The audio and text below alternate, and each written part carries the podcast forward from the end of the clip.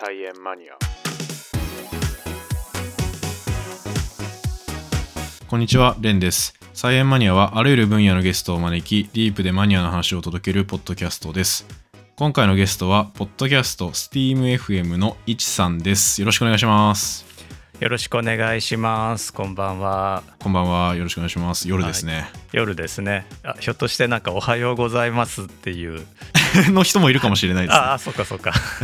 いや出だしがあの僕自身ポッドキャストさせていただいていて、夜に収録してるんですけれども、いつもおはようございますで始めてるんですよ。あなるほどあの朝配信してるので。あ。そそれで言うと、僕もいつも朝配信してるけ ど、おはようございますって言ったこと一回もないですね、多分。 あ、そうなん。ほとんどないですね。今、こんにちはって言ってますね、いつも。あ、何もそうです考えずね。にいつもはい。うんそしたらじゃああの最初にですね、はいまあはい簡単にじゃあ自己紹介の方お願いしてもいいですか、はい、えっ、と、SteamFM のおいちと申します。えっ、とですね、最初に自己紹介があるというのをコロッと忘れていて何も考えていなかったんですが。おあの SteamFM というあのポッドキャストと、まあ、そのニュースレター、まあ、文字の方のニュースレターをさせていただいています。STEAM って何かっていうとサイエンステクノロジーエンジニアリングアートマスマティックスで、えー、と科学技術、えー工学アート数学を、まあ、まとめた分野なんですけれども。うんまあえー、と僕自身はあの大学でコンピューターサイエンスを教えてはいるんですが、はいえー、とアートにすごく興味があって、うーんでえーあのアーティストのためのコンピューターっていうのも作っているので、おーえーデザイン系みたいなあそうですねはいあの、はいはいデザインの授業もしてるんですけれどもそれで、えっ、とまあアートとそれからテクノロジーっていうのは実は同じもんなんだっていうのを伝えたくて、えーポッドキャストとかニュースレターを書かせていただいてるんですね。うーん結構 STEAM 教育みたいな言葉とか最近目にすることありますよねそうですねもともと最近じゃないのかあなのーいやはい割と最近ここ10年経ってないかなと思います。もともとあのアメリカで STEM 教育っていう言葉がうんうん、えーあって STEM ってあのサイエンステクノロジーエンジニアリングマスで、えー、と日本でいう理系教育みたいなもんなんですが、あのおうんうんうんまあ、高校生大学生の STEM 教育をしようよと STEM はあの英語で幹っていう意味で国の機関を支えるものだからあ STEM 教育大事だねって言ってたのが、まあ、うんあー徐々に、えー、STEM だけだったら技術開発とかはしていくんだけれども何のためにその技術を作るのかとかどこを目指すべきなのかっていうので、まあ、リベラルアーツ大事だよねというので A を入れようということで、えーまあ、主にアメリカから起こったムーブメントなんですがあー STEAM という、えー考え方があってうんなるほどで、まあ、それに相乗りさせていただいて、えー僕もおポ ッドキャストさせてもらってます。いやいちさんはすごいあの僕もいくつかエピソード聞かせていただいてますけどありがとうござい ます。まあ一人語りなんですけどなんかもう公式感がすごいんですよなんかめちゃめちゃめちゃめちゃ上質なポッドキャストだなと思って聞いてて はいはいはい。結構なんかこだわってますよね、なまあ、内容もそうですし BGM とかああもうなんかすごいプロが作ってるなっていう感じがすごいしたんですよ最初聞いた時いやあのー実はあんまり時間かけてないんですよ、あのポッドキャストの収録そのものにはああそうなんですねえっ、と編集をほぼしてなくて頭から喋ってるんですよあのストップゴーだけでやってるんですよすげえいやなかなかあの執筆の時間がかかっちゃうのでああなるほどその台本書くってなると音声編集まで手が回らないっていうかうんうんうんうんいやそうそういう結構印象があってはいであの最近結構科学系ポッドキャストはいみたいなつながりで、はあいの同じテーマでお話しすることとかも、まあ、間接的なコラボみたいな感じですけど、はいはいはいとかもあったりして、まあ、ええそういうつながりで今回ちょっと今日ゲストに来ていただいたっていう感じですね。ありがとうございます。今日はあのごめんなさい、はい収録日が、えっと科学系ポッドキャストの日なんですよね。そうですね。はい。これが配信されるのちょっと全然いつか僕もわかんないですけど、 かなり先なんですけど、今日は5月10日の科学系ポッドキャストの日ってことで、まあ、あの、スペースも一緒に開いていて、今結構いろんな人が聞きに来ていただいてますね。あすごいすごいたくさんいらっしゃる。はい、たくさんいらっしゃってますね。ありがとうございます。はい。あ本当ありがとうございます。じゃあちょっと早速本編というか今日ちょっとどんなお話をしていただけるんでしょうかはい、えー今日はですねデジタルヘリテージというまあ多分皆さんあのー聞いたことないんじゃないかなというキーワードなんですが、うーんまあ、デジタル技術コンピューター技術を使ったヘリテージ、えー、とこれはあの文化遺産とか世界遺産あーの研究ですうんうんうねんそのお話をさせていただこうかなと思ってます。はいいや全然これ初めて僕も聞くなと思ってデジタルヘリテージそうですねなんていうか結構遠い言葉な気がするんですよねデジタルとその文化遺産的なことっあてそうですよね。ヘリテージの研究っていうと、まあ、日本語で言うと考古学とか歴史学になるんですが、うんうんうんえーとまあ、大学で言うと文学部に研究室があったりとか、はいえーして、えーちょっと技術とは遠い印象を結構持ってらっしゃるうーと思うんですね多分ここ今日のリスナーの皆さんもそう思うんですけれどもああの、実は考古学とか歴史学が対象にしているものって人工物なんですよ。うんうんうん確かに確かにそうですね、まあ、ピラミッドとかあーそれからあー日本だとお古墳とか人工物なんですよ。そうですねでそれを作った人がいるわけですよね。はいはいでそれは工業製品と全然変わらないわけですよ。こう車だったりとか携帯電話だったりとかとそれもやっぱり作った人がいるので同じなんですよ。まあ、人が作ったっていう意味では同じですね確かにそうなんですよで、うんえー、と例えば、あのーおまあ、あの自動車メーカーをお勤めの方とかよくご存知だと思うんですがあの他社があー自動車作ったっていうと、まあはえーは発表日まあ発売日に買いに行って、えー自社に持ち帰ってどうやって作ったんだろうって分解するわけですよねだからその設計図くださいとか言えないので、出来上がった完成品を分解してこうやって作ったんだっていうのをこう調べて、まあ、自社の開発に生かしたりとかするんですけどもあー競合調査みたいな感じですね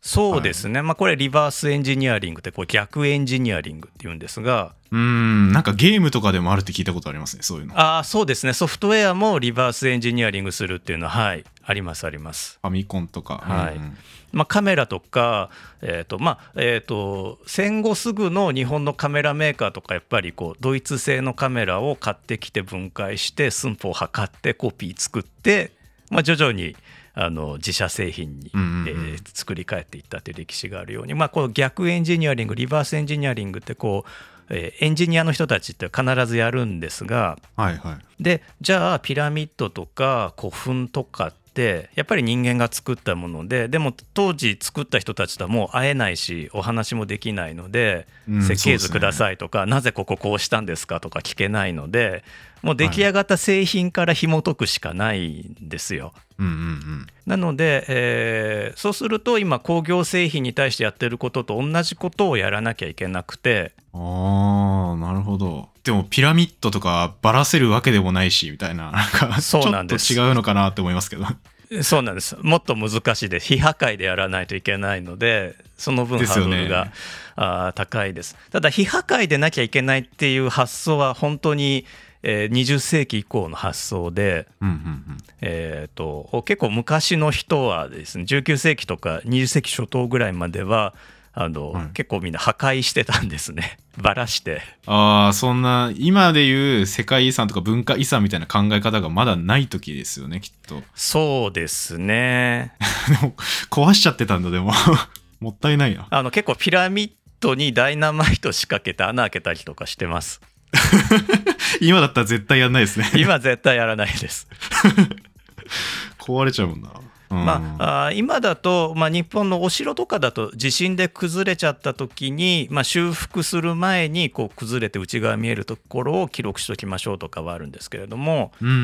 んまあはいはい基本的にめちゃくちゃ慎重で崩すことに関してはめちゃくちゃ慎重でただまあ発掘調査っていうのは一種の破壊活動なので、うんそうですねまあ、そこはもうかなりあの慎重にやるようにはなってきてます、まあ、世界的にもかなりその破壊することに関してはできるだけ慎重にやりましょうという流れはうんうんうんありますね。まあ、そのためっていうのもあって、えー工業製品のリバースエンジニアリングをする技術っていうのが、まあ、考古学の世界にも徐々に、えーまあ、流れ込んできていて。えーおー非破壊検査の方法であるとか形を保存するってあの従来は写真とスケッチだったんですよ。うんうんだけど今はあーできるだけ3次元の形を保存しましょうっていう、えーことを挑戦しています。うん。ほうほう。それはどうやってやるんですかそれがですねいろんな方法を使うんですけれども一つはあの、はいはい。えーレーザーレーダーっていう、えーとね、今何か地形測量とかで、えー使われてる装置があるんですけれどもあー、はいなんかそ測量でレーザー出すみたいなそれで距離測るみたいなやつありますよねそうなんですよあれが、まあ、あの測量で使うのが点と点の距離なんですけども、まあ、面で抑える装置もあるんですねあの、うん自動運転とかで使われる車載レーダーの3次元版みたいな感じですかね。うーんなるほどで、はいそれを取っておくと、まあ、いろんなものを 3D で情報として取れるそうですね。あとあうんうんうのんピラミッドみたいな、まあ、超巨大あのエジプトのピラミッドって、まあ、高さが140メートル以上あってあの、はい超巨大なのでそれに関してはあの、まあ、僕たちのチームはあのドローンを飛ばしてお上お空から、えー、と写真撮影していってえー写真から 3D 合成するっていう方法も使ってます。えー、すげええドドローン飛ばしに行ったんですかあドローンはこれあの現地の会社でないと飛ばせないので、えー、と依頼して、まあ、僕たちも立ち会ってるんですけれども、エジプト人が操作して、えー、はい、ドローンピラミッドの上空飛んでます。すげえ なんか面白いですねその絵面が ピラミッドスキャンしてるみたいなそうなんですえよ。舐めるようにドローンが飛んでいくんですよ。ー、あーピラミッドの型取れちゃうんだそうなんですよでピラミッドって、まあ、皆さんあのおよかったら画像検索であのエジプトピラミッドとかギザピラミッドって検索してもらいたいんですけれどもめちゃくちゃ大きいので、えーはいななんかこう表面に見えてる石が石っていうか、まあい、あのブロックが何個かっていうのが諸説あったりして。あそうなんですか分かってなかったんですかそうだから数えるたびに数が違うみたいなところがあったら しくてあー確かにその登って数えるとかも難しいしそうそなっんでかすよ正確には分からなかったっていう感じなんですねそうなんですよあの完全に、えー、とおあの平面写真っていうのがこれまで撮れなかったんですね大きすぎて、えー、そうなんだこんなはい何千年もあるのに、そうなんです よそうなんですよ、まあ、4000年ぐらいある のに、ですよねはい、でもう2000年前からの観光地なんですけれども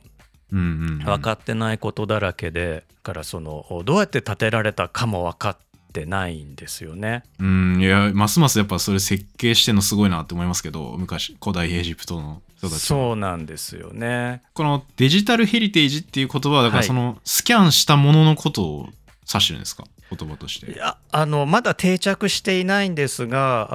ーはいこの、おまあ、新しい技術コンピューター技術を、まあ、デジタル技術を使って、えー考古学、うんうんうん歴史学に役立てていこうっていうこと全般を指している言葉ではあるんですね。うーんあーじゃあもう生まれたばっかりの言葉なんですねそうですね人によってはバーチャルヘリテージと呼ぶ方もいらっしゃいますし日本語で、えー情報考古学って呼び方もおしたりとか、まあ、いろんな呼び方がまだあって。ああなるほどなるほど、はいそれで保存してそこからなんかどんなことやるのかも気になりますねそうですねまずその、おーまあ、ピラミッドってエジプトで、えーと見つかってるだけで100個前後はあるはずなんですねまだ見つかってないピラミッドもあるんですけれどもなんかいっぱいありますよねうんそうなんですよで、えーどうやって作られたかっていうのを知るためにはやっぱりこう年代上に比較したいですね。はいはいはいえー、とこの時代はこう作ってたけどちょっと改良してこうなったはずだっていうその差分を見たいとかあいう時に、うんうんまあ、そもそも現実のピラミッドは隣に持ってきて比べたりとかできないので、うん動かこれはせないもうですどようしてねも、はい、コンピューターの中でデータとして比較しないとおできなかったりとかあーうんそれからあー、まあ、当然石でできてるので中身が透けて見えないので、えーコンピューターの中でスケルトンのピラミッドを描いてあげて、へえそうすると内部構造が見えるようになって、えーあこういうふうに石を組んでたんだなっていうのが、まあ、考古学者の人があ理解できるようになったりとかえ、それ内部までわかるんですか内部は内部であの別途計測するんですよ。えー、それもま潜っていって別な、またレーザーみたいなやつで。はい、でえっと、内部もまたあレーザーとそれからあカメラ使って、えー撮っていくんですけれどもええそこのこう内部と、はいはいはで内部っていうのは外部は GPS とかのおあの、えーと位置情報が使えるんですけれども内部は電波が入らないのでうんうんうん。結構こう位置合わせとか結構きつくてですねそこがこの研究の頑張りどころ。いや、そうですよね。なんですよなんはいか、パーツは揃うけど、どうやって合わせるかみたいになりそうですよね。そうなんですよねはいはまあ、結構あの、えーとまあ、ここで使った技術っていうのがあー、まあ、例えば、えーロボットを極限環境で動かす技術なんかにこう応用されたりとかも、はいおあるみたいで、い。ロボット。まあ、例えばあー原発の中とか狭い空間ロボットを動かしていくときに、はいはいはい。まあじロボットは自分の位置を、まあ、GPS 使えないので、えー入り口とそれからまあ周辺のお、まあ、ルンバなんかもそうですよねああ、そうですね。部屋の形。これ商品名出していいんでしたっけこの はいあーまあいいんじゃないですか。 わかりやすいんで。まあ、お掃除ロボットが部屋の、一回部屋ぐるぐるうろうろあそう回でっすそて、部うです屋の形をそ覚れえでてすみたいなはいやつですね。最近のやつはそれらしいですよね。はい、うん。それなんですよね、えーまあ、そんな技術使ってたりとかうーん。え、実際ピラミッドの中にロボット走らせるみたいなのもある。今は人間が機材持って走ってますね。あのーあそういうこ人と間が入れないところ は、はい、な何箇所か過去数例ロボット使った例はあるんですけども、ああ、なんか細くて入れないとこみたいうんな。そうですねただ基本人間が作ってるので、はい。まあ、結構張っていくような感じにはなるんですけどもお一応人間がギリギリ1人通れるぐらいのお通路はあーできてるんですね。ああ。そ こ機材持って走り回ってそうなスんキャンしまでくするみよ。たいな。そうなんですよ。大変だ な。めっち結ゃ構大変で大すね変。ですよ。であのピラミッドってなんかこう、罠がある印象があるじゃないですか。あーありますね。なんか、あの泥棒よけの罠これがですね本当にあるんですよ。え、本当にあるんですか本当にあるんですよ。え、ど、どういう、下手したら死ぬんじゃないですか。下手したら死ぬと思いますで結構迷路にもなってたりするんではいはい。僕もなんか何回か迷子になったこともありますええ 絶望的ですね。ピラミッドの中で迷子になったらもう絶対出てこれない気がそすうる。なんですよそうなんですよええたますごいになあのミイラとかもねあの置いてあったりとかするんであのピラミッドによりますいけれや、ども怖すぎるな。うんええでも一回でいいからピラミッド入ってみたいなとか思ってますけどね。あああの人生でギザの一番大きいクフ王のピラミッドっていうのは、えーとはい。公開されているので、えー、と行っていただいたらこうチケット買えば入れます。まあでも、一さんが言ってるのは、もう、はい、すごいマニアックなピラミッドとかも行くわけですよね。そうですね、あのー結構やばいピラミッドもだいぶ入らせていただきました。 いやー、すごいな。え、えさっきの罠ってどういう罠ですかちなみに。えっと落とし穴っぽいところとかあーありますね。あー、怖いな。あのずーっと下り坂で最後見えない四角になってて落とし穴とかええあとおーなんかこう張っていくと明らかに音が変わる床とかあるんですねあのポコッポコってなんか響きのいい床があってはいはいはいはい。あこれちょっと体重かけたら落ちるんじゃないかなみたいなええマジの罠っすね。すそごうですねい。で本当にダンジョン だ。まあ、全然ちょっと科学の話科学系ポッドキャストの日に科学の話じゃないんですけどもまあまあ確かに。はいえーとピラミッドの地下一番エジプトで一番古いって言われてるピラミッドが階段ピラミッドっていうピラミッドなんですが、まあ、そこの地下が迷路になっていてそこ入った時に、えー、と僕病気もらってええピラミッドの地下でであのそれがなんかちょうど日本帰る日に突然入る許可が出てピラミッドの地下入ってその後まあ日本に帰ったあと1週間ぐらいしてからこの目から白い涙が流れるっていう病気がええ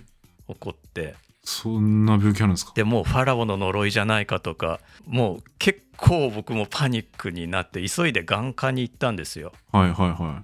もう目目の病気だから眼科だろうと思って眼科に行ったらあの眼科医はいのドクターの方がい。はなんか多分やばいと思われたんでしょうねちょっと距離もう2メートルぐらいソーシャルディスタンス取ら取りながらい、えうーち、じゃうちじゃないからよそ行ってって言われてえー、本当にやばいやつじゃないですか。そうなんですよでまあそのそのちょっと2メートルぐらい離れた眼科医から皮膚科かなとかなんかボソッと言われたので皮膚科に行ってはい。えそれか、感染症的な。 感染症だったんですけど皮膚科でもその職権ではちょっとあのお診断がつかなくてで、ーまあ、これ文で、まあ、それはちょっと大学病院だったんですけれども、まあ、僕はもいその同じ大学勤めてたんで。であのは女医さんだったんですけれどもあなたも研究者なんだったら自分で調べなさいみたいなことをちょっと怒られてですね 厳しいな。だから所属隠してたんですけど保険証でバレてはい。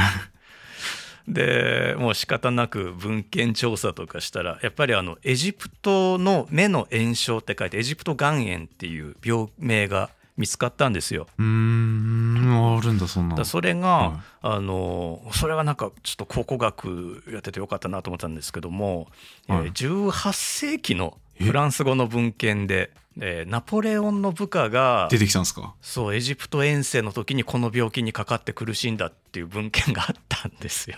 いや、いや、すごすぎ。18世紀の病気に 現代かかってる人いないですよね、普通。 えー、でもそれ、ではい、それでも治療できんのかって思っちゃいます けど。そうそうなんですよでそれでその皮膚科はのいまた女医さんのところ行って「原因分かりました」と「まあ、原因というか病名分かりました」エジプト眼炎っていう病気です」って 話をして、で、はじゃあ原因菌調べたらあのおい今はえっ、と性病としてしか生きて残ってない、あえーとトラコーマなんですけどもあ、はいはい。本当にでも昔の感染症。そうなんですよ目の病気としてはもう絶滅したはずって言われて。えそうー、クラミジアですクラミミジアトラコーマああ、確かに。はいありますね、で性もう病で。性病としてはあの細々とあるんだけども 性病以外では絶滅したと考えられてる病気でああジョ。イさんに「あなたお薬ないわよ」みたいに怒られました とりあえず抗生物質飲んどけみたいな感じになりそうですけど。そうなんですよでその薬局行ってで抗生物質のこう星取り表ってこうこの菌にはこれっていうのがこう星取り表があるんですけどもはい。 どうしたらいいんだ あのクラミジアクラミジアに効く抗生物質ってもう専門の抗生物質があのおなくてなんか塗り薬かなんかあるらしいんですけども性病のおーお薬はあるらしいんですけれども目に効く薬ないから、もうしょうがないからブロードバンド行っちゃいましょうかってこう薬剤師さんに言われて「えブロードバンド何それ?」と思 って。そしたらあの全部に効く抗生物質ってあるんですね。ああ、なるほど、なるほど。もうとりあえず何でも殺しちゃうみたいなやつか。何でもでそれをもう処方してもらって、まあ、飲んでさすがに治ったんですけれどもああ、いや、よかったですねあの。すごいうん、きついきついっていうかあのおバクテリアを全部殺す抗生物質だったらしくてはで僕腸内にあのエジプトのあのエジまあもし晩ご飯召し上がってる方いらっしゃったら申し訳ないんですけどもエジプトの下痢の菌っていうのを飼ってるんですよ飼ってるっていうか偶然飼っちゃってるんですい。よ。ああ、今、エジプト行ってるからってことですよね。そうお腹下す菌がいてええで すね。で、はいはい普段はあのあんまり悪さしないんですけども、あのそいつはえっ、と心筋なんですね。あのアメーバみたいなもんで。でうんだからそその子は抗生物質で死なないんですけどもお逆に大腸菌ってあのおバクテリアなのでどうも死んじゃったらしくてああ、腸内細菌死んじゃったんだ。死んじゃったみたいで、はそうするとあのエジプトで飼ってるこのお下痢の菌がですねのびのびと増えちゃっていや、なんか大変だ な。踏 んだり蹴ったり。もうそうなんですよだからその白い涙止まったんですけどお腹が止まらなくなっちゃって でこれエジプトで売ってるお薬だと治るんですよ。ああ、まあ、エジプトで何回もお世話になってるお薬があってで、えーあもうこれもエジプそうなトんかだら薬輸入するしかないと思って。はいはいはい。でたまたま、えー、とあの僕の友人がエジプトから日本に帰ってくるタイミングだったので「ごめん薬局行ってこれこれっていう薬買ってきて」とお願いして買ってきてもらったんです ね。で、まあ、飲んだら一発で治ったんで、あのよかったよかったと思ってたんですけどもお、すごいね。やっでぱそのお薬の説明書がアラビア語でで僕あのエジプトもう10年以上行ってるんですけどアラビア語読めなくて。うん。であのたまたま、えーとおまあ、エジプト人の友達と当時は Zoom じゃなくて Skype だったんですけどもはあいそうだこれ読んでもらおうと思いついて。 でこれめちゃくちゃ聞くからあのなんて書いてあるか教えてもらおうと思って、まあ、その友達にスカイプで、えーカメラでこうやって説明書をこう見せて「ねえねえこうんうんれうんなんて書いてあるの?」って聞いたら、まあ、その友達女性なんですけどもうケッタケタ笑ってはいあなた、本当に飲んだのこれって言われて、もうめちゃくちゃ効くよって言って、君もお腹痛くなったら飲んだらいいよみたいな、ちょっと偉そうなこと言っ たら、あなたね、でもそれ、馬よって言わ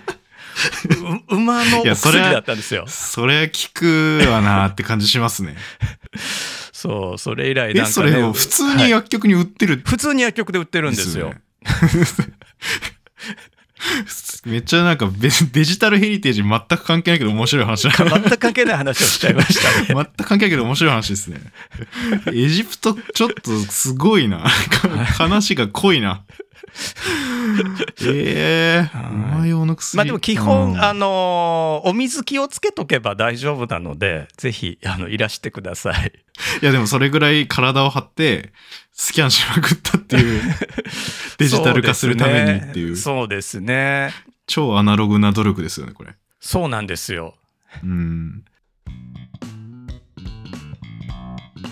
でまあデジタル化してであのおクフのピラミッドで一番大きなピラミッドに関してはあの YouTube で、えー、と VR 画像をお公開しているので、うーんまあ、皆さん誰でもお立体的なピラミッドを見ていただけるのでちょっとこうあのびっくりされるんじゃないかなと思います。すごい本当にデジタルヘリテージで体験できるってことですね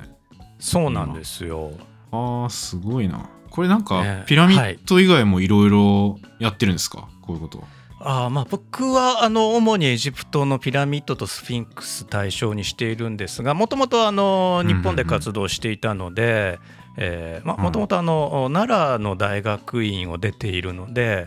えー奈良のお古墳とかうーんでまあ別チームなんですけれども奈良の大仏とかこれはあの東京大学のチームなんですけれども大仏であるとか、えーそういったものもうんおー出ます。あの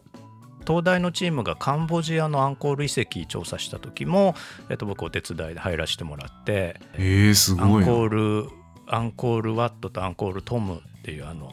お大きな遺跡ですね。でそこでもうスキャンしてでもそれスキャンしたから分かることとかもありそうですよね結構そうなんですよやっぱりあの、まあ、アンコール遺跡はあの比較的新しい遺跡なんですがあの内紛で破壊されちゃっててうーんあの、まあ、残す、えー復元するっていう、まあ、大きな目標があったんですけれどもエジプトとか、まあ、あとはあの残念ながらこう今はもう残ってないんですけどメソポタミア文明とかって、まあ、大体まあうんうんうん5 6千年前から作るあの巨大建造物って現れてくるんですけども5 6千年前5千年前って例えばどんな時代だったかっていうと地球規模で考えるとおまああ例えばホモ・サピエンスが今の形になりましたって10万年前、えーはい地球があーまああー氷河期の最後最終氷期を抜けて、えー地面が現れたのがおよそ1万年前。うん1万から1万2,000年前だから人類が農耕を始められたのってどんなに遡っても1万年前なんですね。うんうんうんでそのそうですね今から1万年前の半分の時点なので何体験してたかっていうと地球温暖化をめちゃくちゃ体験してた世代なんですよ。うんうーんなるほどそでっ気か候がこう変わっていく中で文明をどうやって維持していったのだろうとかそっかそこで建造物作るとかも結構大変そうそうなんですよですよねだから究極的にはピラミッドを調べることで、えー人類がそういう,うー、まあ気候変動にどう対応したかっていうのを読み解けるかもしれなくて、あーなるほどそういう見方なんだそうですね例えばあの巨大な石をどうやってあの高さまで持って上がったのかっていうのも、えー全然分かってなくてあれってやっぱまだ謎なんですよねあれ謎ですねコロで運んだんじゃないかってはいそうそうそう石をコロで運んだってあその丸太コロコロ転がしてはい運んだみたいなやつはよく図鑑とか本とかには出てくるきますけど出てますよね結局どう積んでんのみたいなで実験した人がいるんですよあほえほんコロで運べるかどうかっておーでそしたらコロが砂に沈んでしまって動かなかったらしいです、 えじゃああれ違うんすかどうも違うらしくてあ違うんだで、えー、とこれ全然僕の説なんですけれどもあの、日本の大阪城の石垣って、えーすごい大きな石を使っていて、はいはいはいでまあ、これはもう時代がものすごく新しいので文献が残ってるんですけれども大阪城の石、えーって四国から運んでるんですね、あーなんか聞いたことありますね、はいそれ瀬戸内海をお船通でしすてよね運んで、うんはい、船でで船の上に積んじゃうと船が沈むので船の下に吊るして瀬戸内海を運んで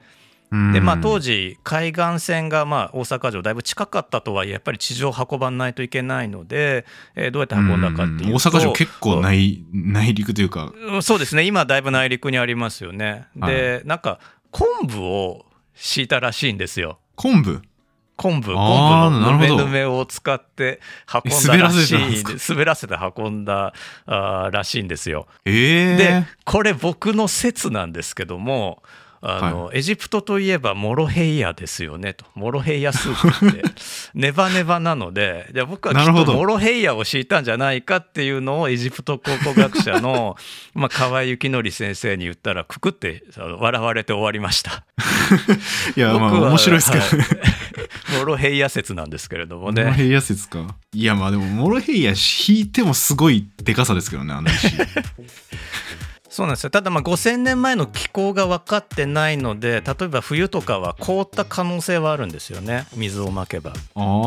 あなるほどなるほどでナイル川も凍った可能性性があるので、まあ、ひょっとしたらそういったこあの氷を使ったという可能性もおあるでしょうし確かに遺跡からもなんかヒントあるかもしれないですもんねそういうそうですね、まあ、だから今あのこう3次元の形状を使って調べてるのは主にどういう順番で積んでいったのかっていうのが、まあ、それもまだ分かってないので。順番わかるんですか、はい、あの内側を先に作って外にあの、えー立てかけていって今の形にしたのかとか、えー土台から順番に、えー作っていったのかとかそれも分かってないのでええそうなんですよでエジプトのピラミッドって、まあ、ギギザギザの印象があるんですけどもともとはどうもつるんとしてたらしくて、えぜパッと見ですかはい、あの表面つるんとさせてたんですよ。ここまでお聞きいただきありがとうございます。サイエンマニアはあらゆる分野のゲストを招き、サイエンスの話題を中心にディープでマニアな話を届けるポッドキャストです。番組に関する情報は Twitter を中心に発信しています。感想はハッシュタグサイエンマニアで、また、ポッドキャストのレビューもよろしくお願いします。次回もまたお楽しみに。